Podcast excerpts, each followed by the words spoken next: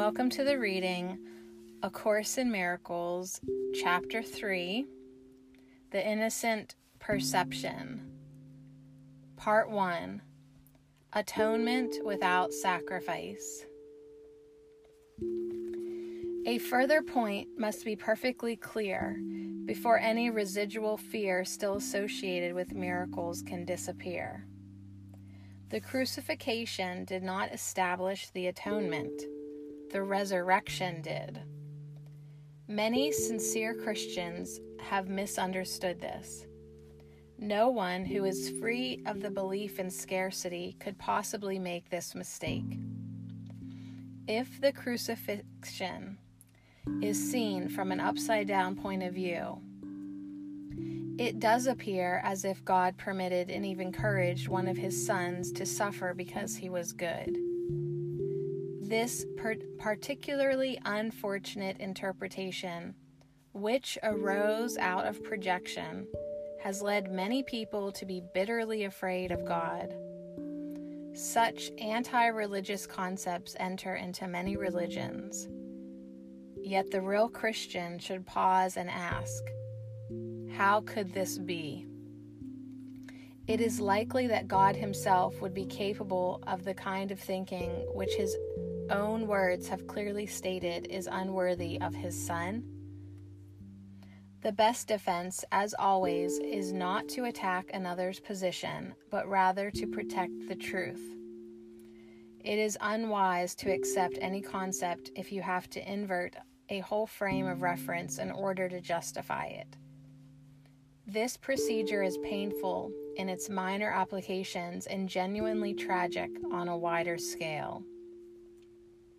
Persecution frequently results in an attempt to justify the terrible misconception that God Himself persecuted His own Son on behalf of salvation.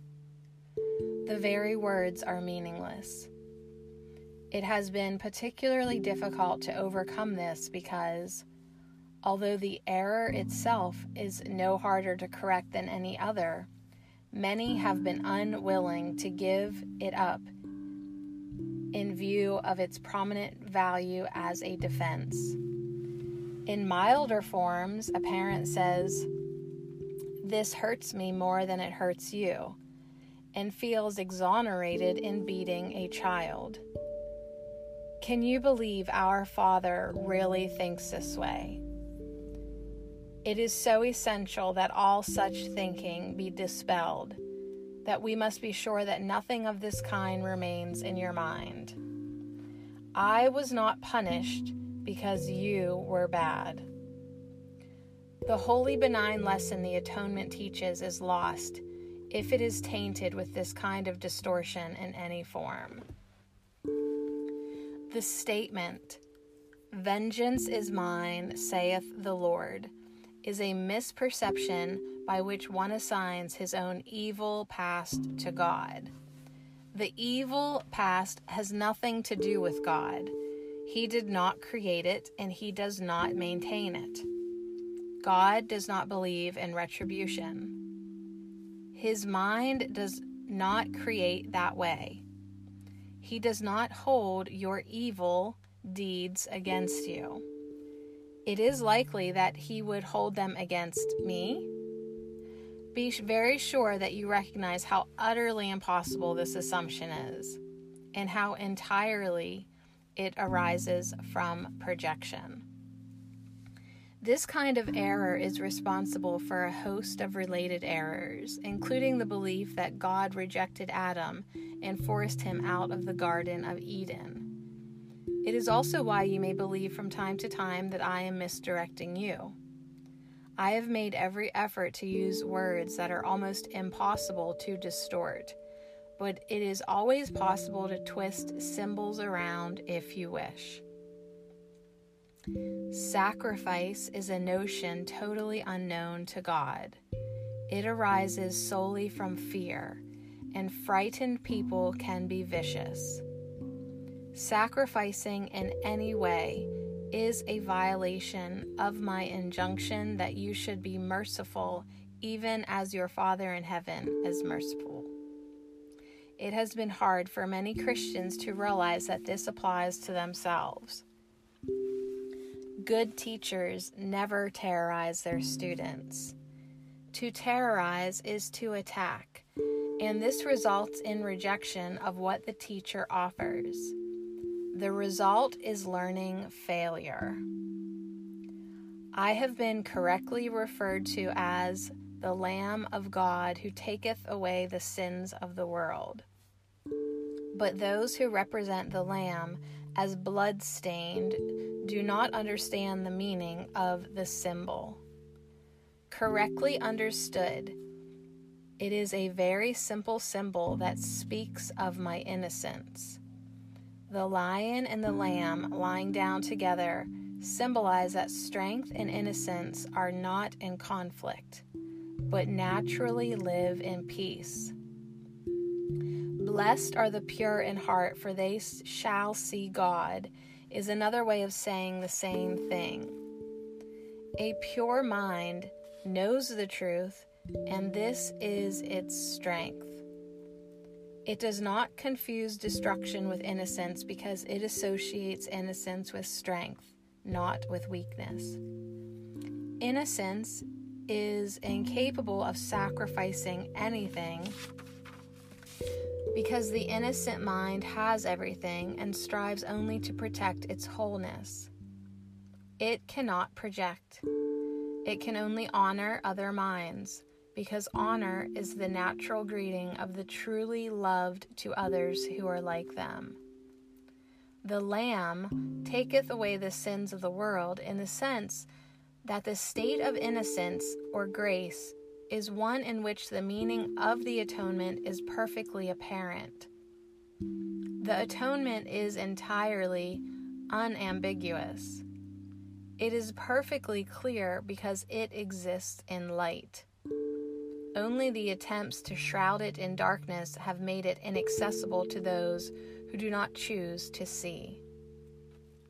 The atonement itself radiates nothing but light, radiates nothing but truth.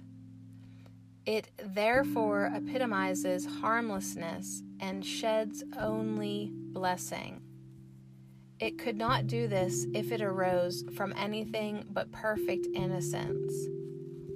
Innocence is wisdom because it is unaware of evil, and evil does not exist. It is, however, perfectly aware of everything that is true. The resurrection demonstrated that nothing can destroy truth. G- good can withstand any form of evil, as light abolishes forms of darkness. The atonement is therefore the perfect lesson. It is the final demonstration that all the other lessons I taught are true. If you can accept this one generalization now, there will be no need to learn from many smaller lessons. You are released from all errors if you believe this. The innocence of God is the true state of the mind of His Son. In this state, your mind knows God, for God is not symbolic, He is fact. Knowing His Son as He is, you realize that the atonement, not sacrifice, is the only appropriate gift for God's altar, where nothing except perfection belongs. The understanding of the innocent is truth. That is why their altars are truly radiant.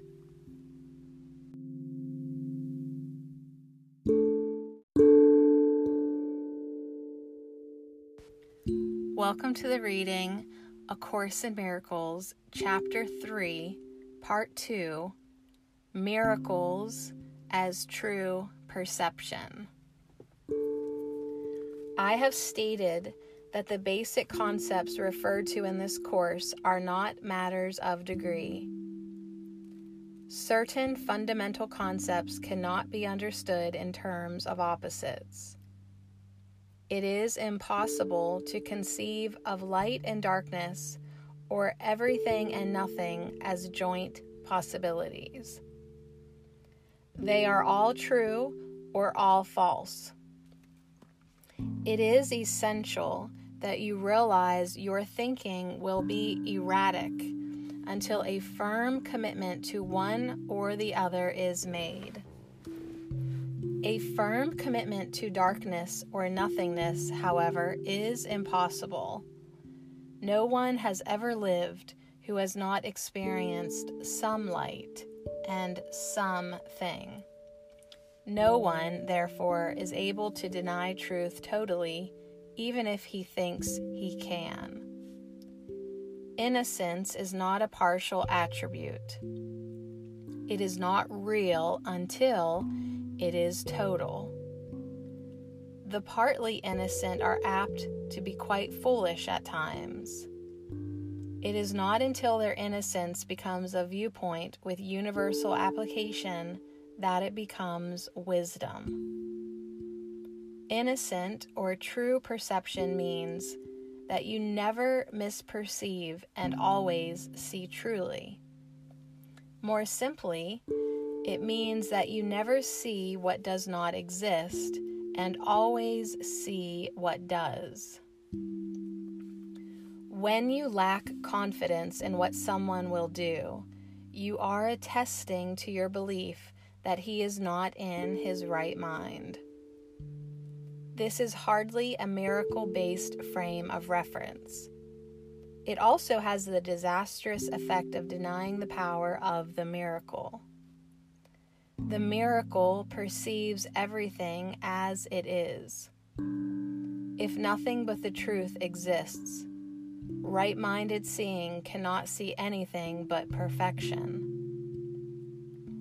I have said that only what God creates or what you create with the same will has any real existence. This, then, is all the innocent can see. They do not suffer from distorted perception. You are afraid of God's will because you have used your own mind, which He created in the likeness of His own, to miscreate.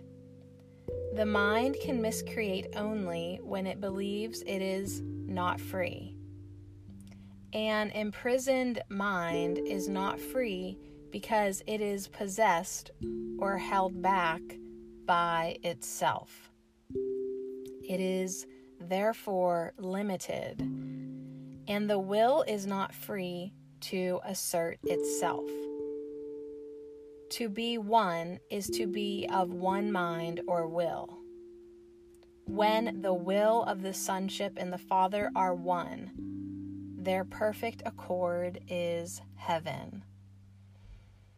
Nothing can prevail against a Son of God who commends his Spirit into the hands of his Father.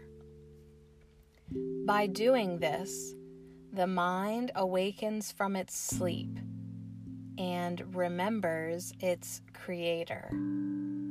All sense of separation disappears. The Son of God is part of the Holy Trinity but the Trinity itself is one. There is no confusion within its levels because they are of one mind and one will. This single purpose creates perfect integration and establishes the peace of God. Yet this vision can be perceived only by the truly innocent. Because their hearts are pure, the innocent defend true perception instead of defending themselves against it. Understanding the lesson of the atonement, they are without the wish to attack, and therefore they see truly. This is what the Bible means when it says, when he shall appear or be perceived, we shall be like him, for we shall see him as he is. The way to correct distortions is to withdraw your faith in them and invest it only in what is true. You cannot make untruth true. If you are willing to accept what is true in everything you perceive, you let it be true for you. Truth overcomes all error, and those who live in error and emptiness can never find lasting solace. If you perceive truly, you are canceling out misperceptions in yourself and in others simultaneously. Because you see them as they are, you offer them your acceptance of their truth so they can accept it for themselves. This is the healing that the miracle induces.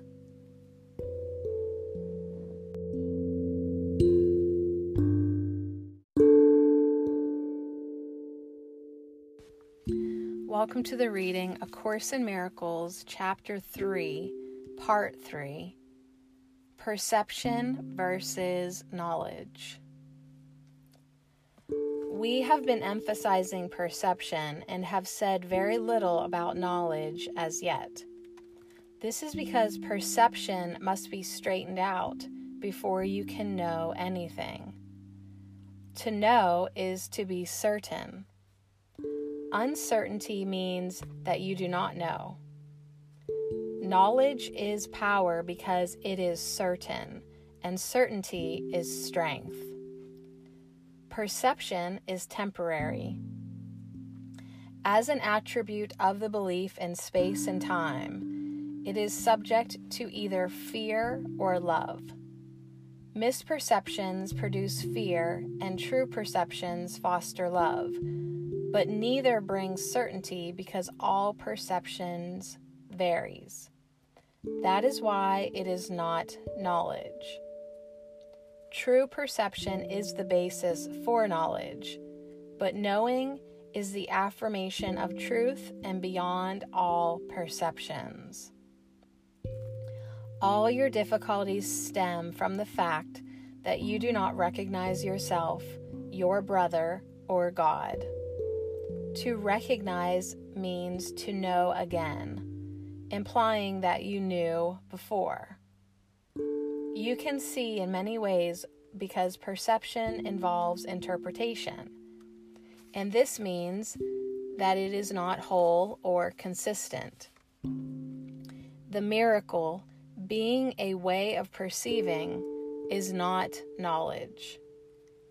It is the right answer to a question but you do not question when you know.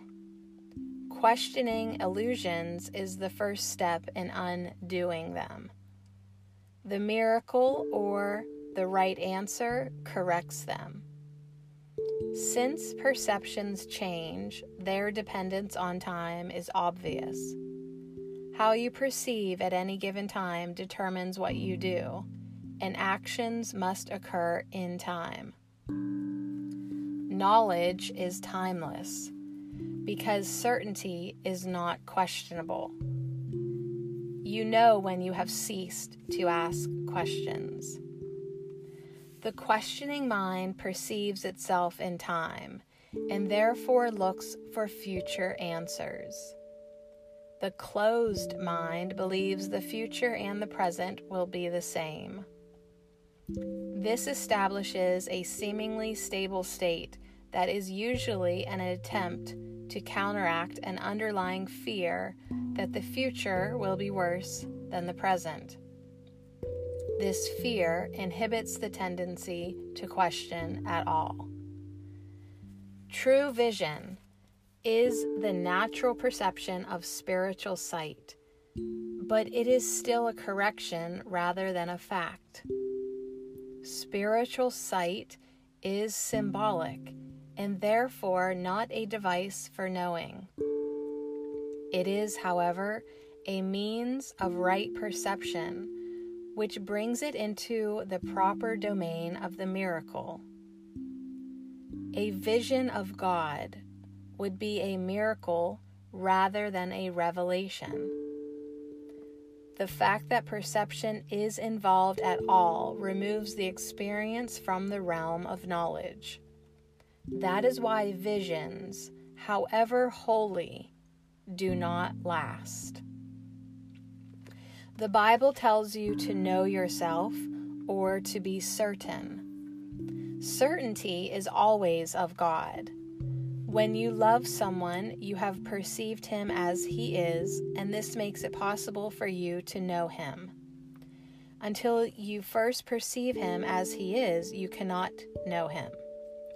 While you ask questions about him, you are clearly implying that you do not know God.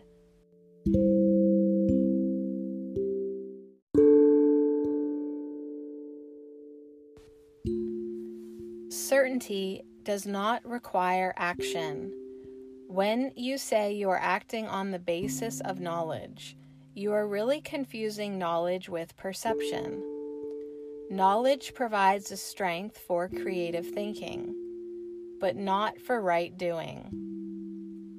Perception, miracles, and doing are closely related. Knowledge is the result of revelation and induces only thought. Even in its most spiritualized form, perception involves the body. Knowledge comes from the altar within and is timeless because it is certain. To perceive the truth is not the same as to know it. Right perception is necessary before God can communicate directly to his altars, which he established in his sons. There he can communicate his certainty, and his knowledge will bring peace without question. God is not a stranger to his sons, and his sons are not strangers to each other. Knowledge preceded both perception and time and will ultimately replace them. That is the real meaning of Alpha and Omega, the beginning and the end. And before Abraham was I am. Perception can and must be stabilized, but knowledge is stable. Fear God and keep His commandments becomes know God and accept His certainty. If you attack error in another, you will hurt yourself. You cannot know your brother when you attack him. Attack is always made upon a stranger. You are making him a stranger by misperceiving him, and so you cannot know him. It is because you have made him a stranger that you are afraid of him. Perceive him correctly so that you can know him. There are no strangers in God's creations. To create as He created you can create only what you know, and therefore accept as yours. God knows His children with perfect certainty.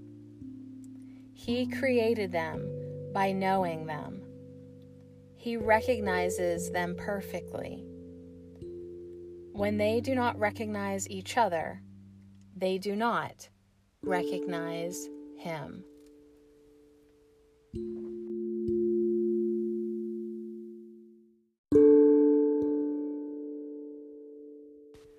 Welcome to the reading A Course in Miracles, Chapter 3, Part 4 Error and the Ego. The abilities you now possess are only shadows of your real strength. All of your present functions are divided and open to question and doubt.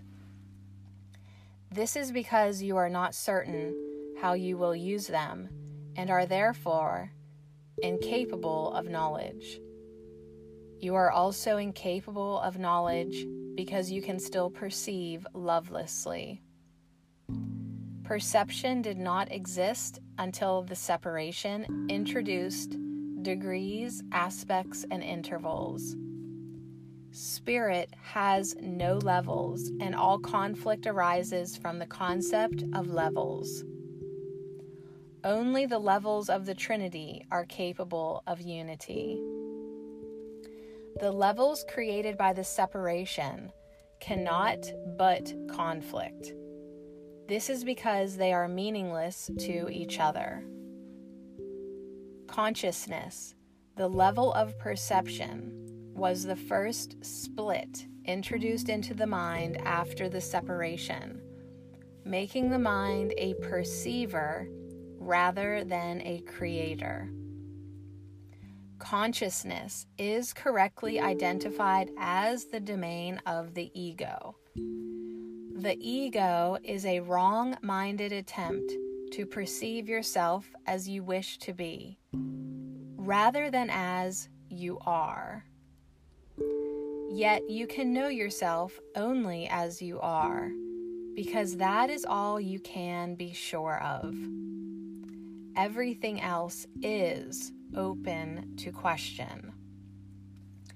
The ego is the questioning aspect of the post separation self, which was made rather than created.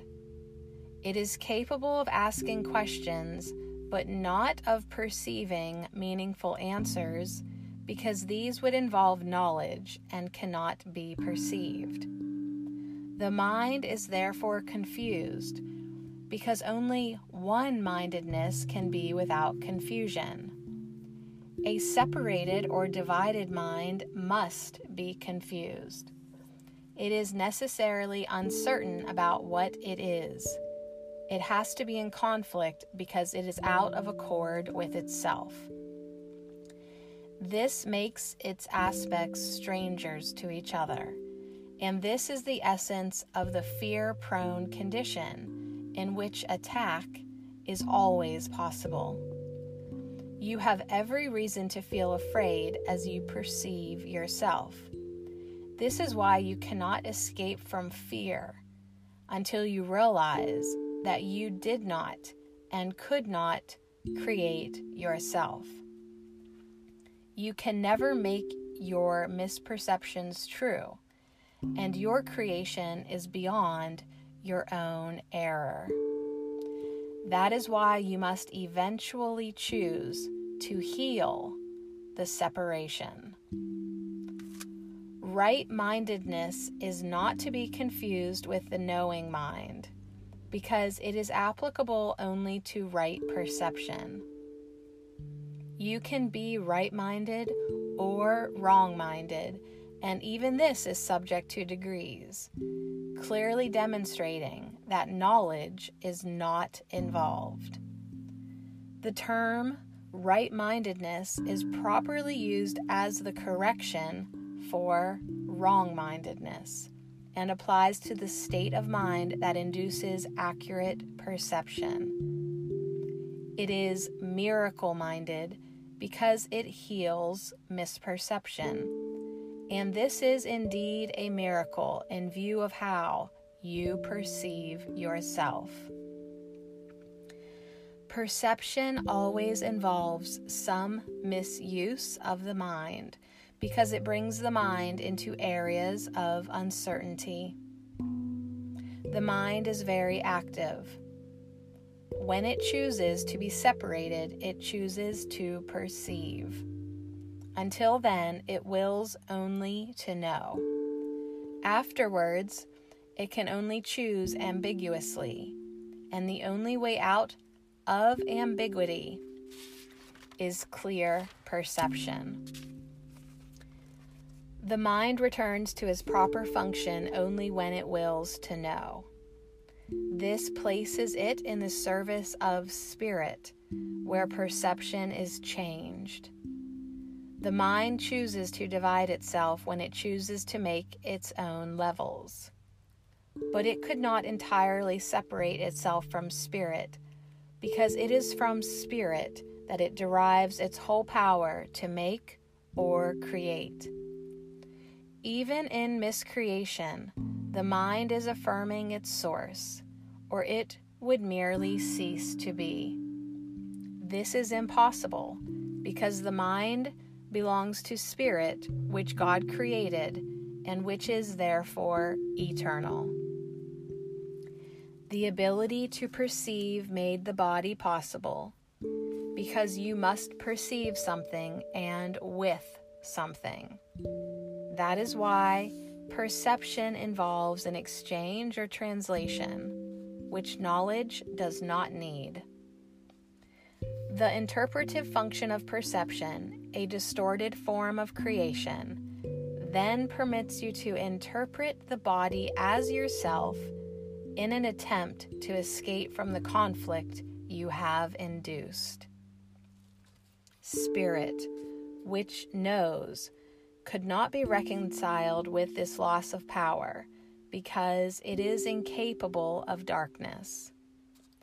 This makes the spirit almost inaccessible to the mind and entirely inaccessible to the body.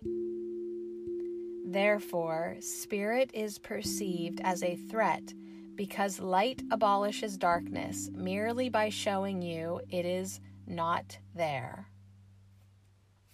Truth will always overcome error in this way. This cannot be an active process of correction because, as I have already emphasized, knowledge does not do anything. It can be perceived as an attacker, but it cannot attack. What you perceive as its attack is your own vague recognition that knowledge can always be remembered, never having been destroyed. God and his creations remain in surety, and therefore know that no miscreation exists. Truth cannot deal with errors that you want. I was a man who remembered spirit and its knowledge.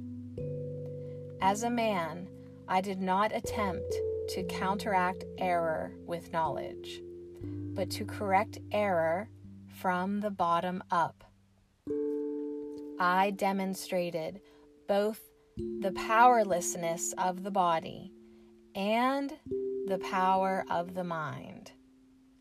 By uniting my will with that of my Creator, I naturally remembered spirit and its real purpose. I cannot unite your will with God's for you, but I can erase all misperceptions from your mind if you will bring it under my guidance. Only your misperceptions stand in your way. Without them, your choice is certain. Sane perception induces sane choosing. I cannot choose for you, but I can help you make your own right choice. Many are called, but few are chosen should be all are called, but few choose to listen. Therefore, they do not choose right. The chosen ones are merely those who choose right sooner.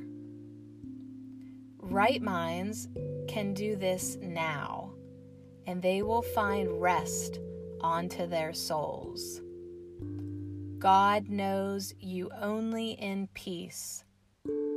And this is your reality.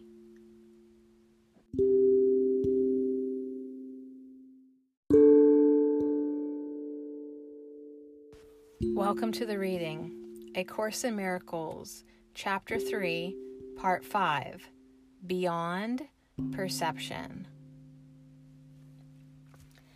I have said that the abilities you possess are only shadows of your real strength, and that perception, which is inherently judgmental, was introduced only after the separation. No one has been sure of anything since. I have also made it clear that the resurrection was the means for the return to knowledge, which was accomplished by the union of my will with the Father's. We can now establish a distinction that will clarify some of our subsequent statements. Since the separation, the words create and make have become confused.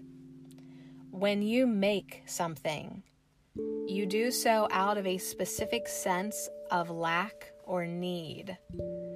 Anything made for a specific purpose has no true generalizability. When you make something to fill a perceived lack, you are tactily implying that you believe in separation. The ego has invented many ingenious thought systems for this purpose. None of them is creative. Inventiveness is wasted effort even in its most ingenious form. The highly specific nature of invention is not worthy of the abstract creativity of God's creations. Knowing, as we have already observed, does not lead to doing. The confusion between your real creation and what you have made of yourself is so profound that it has become literally impossible for you to know anything. Knowledge is always stable, and it is quite evident that you are not. Nevertheless, you are perfectly stable as God created you. In this sense, when your behavior is unstable, you are disagreeing with God's idea of your creation. You can do this if you choose, but you would hardly want to do it if you were in your right mind. The fundamental question you continually ask yourself cannot properly be directed to yourself at all. You keep asking what it is you are. This implies that the answer is not only one you know, but it is also one that is up to you to supply. Yet you cannot perceive yourself correctly. You have no image to be perceived. The word image is always perception related and not a part of knowledge. Images are symbolic and stand for something else. The idea of changing your image recognizes the power of perception, but also implies that there is nothing stable to know. Knowing is not open to interpretation. You may try to interpret meaning, but this is always open to error because it refers to the perception of the meaning. Such incongruities are the result of attempts to regard yourself as separated and unseparated at the same time. It is impossible to make so fundamental a confusion without increasing your overall confusion still further. Your mind may have become very ingenious, but as always happens when method and content are separated, it is utilized in a futile attempt to escape from an inescapable impasse. Ingenuity is totally divorced from knowledge because knowledge does not require ingenuity. Ingenious thinking is not the truth that shall set you free, but you are free of the need to engage in it when you are willing to let it go. Prayer is a way of asking for something. It is the medium of miracles. But only but the only meaningful prayer is for forgiveness because those who have been forgiven have everything. Once forgiveness has been accepted, prayer in the usual sense becomes utterly meaningless. The prayer for forgiveness is nothing more than a request that you may be able to recognize what you already have. In electing perception instead of knowledge, you placed yourself in a position where you could resemble your Father only by perceiving miraculously. You have lost the knowledge that you yourself are a miracle of God. Creation is your source and your only real function. The statement, God created man in his own image and likeness, needs reinterpretation. Image can be understood as thought and likeness as of like quality. God did create spirit in his own thought and of a quality like to his own. There is nothing else. Perception, on the other hand, is impossible without a belief in more and less. At every level, it involves selectivity. Perception is a continual process of accepting and rejecting, organizing and reorganizing, shifting and changing. Evaluation is an essential part of perception because judgments are necessary in order to select. What happens to perceptions if there are no judgments and nothing but perfect equality? Perception becomes impossible. Truth can only be known. All of it is equally true, and knowing any part of it is to know all of it. Only perception involves partial awareness. Knowledge transcends the laws governing perception because partial knowledge is impossible. It is all one and has no separate parts. You, who are really one with it, need but know yourself, and your knowledge is complete. To know God's miracle is to know Him. Forgiveness is the healing of the perception of separation. Correct perception of your brother is necessary because minds have chosen to see themselves as separate. Spirit knows God completely. That is its miraculous power the fact that each one has this power completely is a condition is a condition entirely alien to the world's thinking. The world believes that if anyone has everything, there is nothing left. But God's miracles are as total as his thoughts because they are his thoughts. As long as perception lasts, prayer has a place.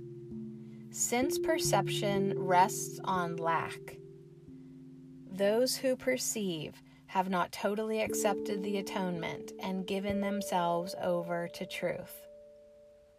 Perception is based on a separated state, so that anyone who perceives at all needs healing. Communion, not prayer, is the natural state of those who know. God and his miracle are inseparable. How beautiful indeed are the thoughts of God who live in his light. Your worth is beyond perception because it is beyond doubt. Do not perceive yourself in different lights. Know yourself in the one light, where the miracle that is you is perfectly clear.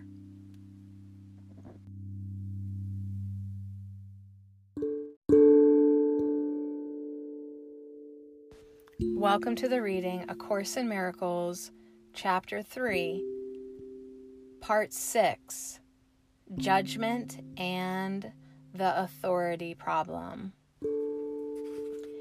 We have already discussed the Last Judgment, but in insufficient detail. After the Last Judgment, there will be no more. Judgment is symbolic because beyond perception, there is no judgment. When the Bible says, Judge not that ye be not judged, it means that if you judge the reality of others, you will be unable to avoid judging your own. The choice to judge rather than to know is the cause of the loss of peace. Judgment is the process on which perception, but not knowledge, rests. I have discussed this before in terms of the selectivity of perception, pointing out that evaluation is its obvious prerequisite. Judgment always involves rejection. It never emphasizes only the positive aspects of what is judged, whether in you or in others. What has been perceived and rejected or judged and found wanting remains in your mind because it has been perceived. One of the illusions from which you suffer is the belief that what you judged against has no effect. This cannot be true unless you also believe that what you judged against does not exist. You evidently do not believe this, or you would not have judged against it. In the end, it does not matter whether your judgment is right or wrong. Either way, you are placing your belief in the unreal. This cannot be avoided in any type of judgment because it implies the belief that reality is yours to select from. You have no idea of the tremendous release and deep peace that comes from meeting yourself and your brothers totally without judgment. When you recognize what you are and what your brothers are, you will realize that judging them in any way is without meaning. In fact, their meaning is lost to you precisely because you are judging them all uncertainty comes from the belief that you are under the coercion of judgment. You do not need to you do not need judgment to organize your life, and you certainly do not need it to organize yourself. In the presence of knowledge, all judgment is automatically suspended, and this is the process that enables recognition to replace perception. You are very fearful of everything you have perceived, but you have refused to accept. You believe that because you have refused to accept it, you have lost control over it. This is why you see it in nightmares or in pleasant disguises in what seem to be your happier dreams. Nothing that you have refused to accept can be brought into awareness. It is not dangerous in itself, but you have made it seem dangerous to you. When you feel tired, it is because you have judged yourself as capable of being tired. When you laugh at someone, it is because you have judged him as unworthy. When you laugh at yourself, you must laugh at others if only because you cannot tolerate the idea of being more unworthy than they are. All this makes you feel tired because it is essentially disheartening. You are not really capable of being tired, but you are very capable of wearying yourself.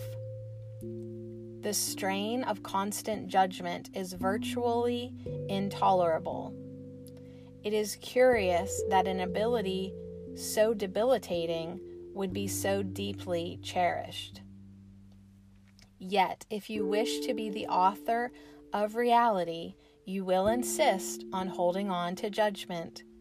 You will also regard judgment with fear, believing that it will someday be used against you. This belief can exist only to the extent that you believe in the efficiency of judgment as a weapon of defense for your own authority. God offers only mercy. Your words should reflect only mercy, because that is what you have received, and that is what you should give. Justice is a temporary expedient or an attempt to teach you the meaning of mercy. It is judgmental only because you are capable of injustice. I have spoken of different symptoms, and at that level, there is almost endless variation. There is, however, only one cause for all of them the authority problem. This is the root of all evil. Every symptom the ego makes involves a contradiction in terms. Because the mind is split between the ego and the Holy Spirit, so that whatever the ego makes is incomplete and contradictory. This untenable position is the result of the authority problem, which, because it accepts the one inconceivable thought as its premise, can produce only ideas that are inconceivable. The issue of authority is really a question of authorship. When you have an authority problem, it is always because you believe you are the author of yourself and project your delusion onto others. You then perceive the situation as one in which others are literally fighting you for your authorship. This is the fundamental error of all those who believe they have usurped the power of God. This belief is very frightening to them, but hardly troubles God. He is, however, eager to undo it, not to punish his children, but only because he knows that it makes them unhappy. God's creations are given their true authorship, but you prefer to be anonymous when you choose to separate yourself from your author. Being uncertain of your true authorship, you believe that your creation was anonymous. This leaves you in a position where it sounds meaningful to believe that you created yourself. The dispute over authorship has left such uncertainty in your mind that it may even doubt whether you really exist at all. Only those who give over all desire to reject can know that their own rejection is impossible. You have not usurped the power of God, but you have lost it. Fortunately, to lose something does not mean that it has gone. It merely means that you do not remember where it is. Its existence does not depend on your ability to identify it or even to place it. It is possible to look on reality without judgment and merely know that it is there. Peace is a natural heritage of spirit. Everyone is free to refuse to accept his inheritance, but he is not free to establish what his inheritance is. The problem everyone must decide is the fundamental question of authorship. All fear comes ultimately and sometimes by the way of very devious routes from the denial of authorship. The offense is never to God, but only to those who deny Him. To deny His authorship is to deny yourself the reason for your peace, so that you see yourself only in segments. This strange perception is the authority problem. There is no one who does not feel that he is imprisoned in some way. If this is the result of his own free will, he must regard his will as not free. Or the circular reasoning in this position would be quite apparent. Free will must lead to freedom. Judgment always imprisons because it separates segments of reality by the unstable scales of desire. Wishes are not facts. To wish is to imply that willing is not sufficient. Yet no one in his right mind believes that what is wished is as real as what is willed. Instead of Seek ye first the kingdom of heaven. Say, Will ye first the kingdom of heaven? And you have said, I know what I am, and I accept my own inheritance.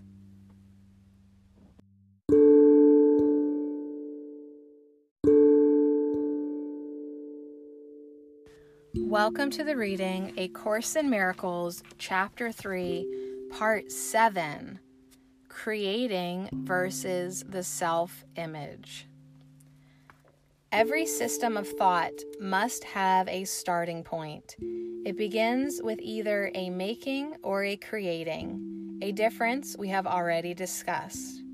Their resemblance lies in their power as foundations. Their difference lies in what rests upon them. Both are cornerstones for systems of belief by which one lives. It is a mistake to believe that a thought system based on lies is weak. Nothing made by a child of God is without power. It is essential to realize this because otherwise you will be unable to escape from the prison you have made.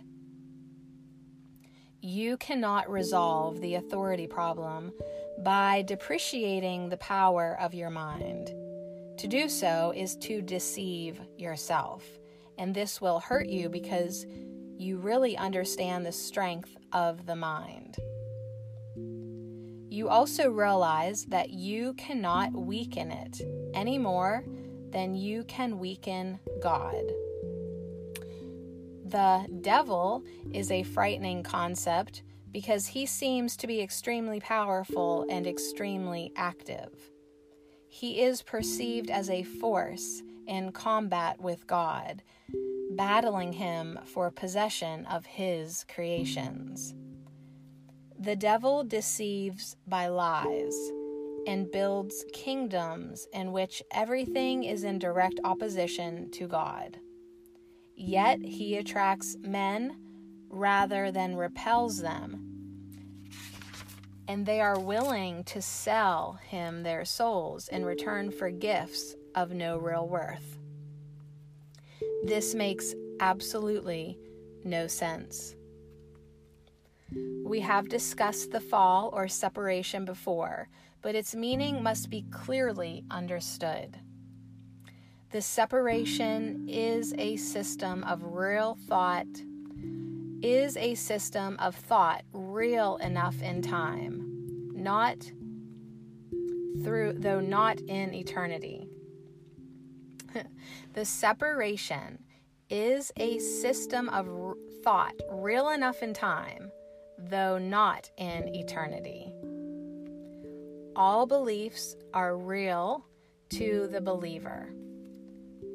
The fruit of only one tree was forbidden in the symbolic garden. But God could not have forbidden it, or it could not have been eaten. If God knows his children, and I assure you that he does, would he have put them in a position where their own destruction was possible? The forbidden tree was named the tree of knowledge.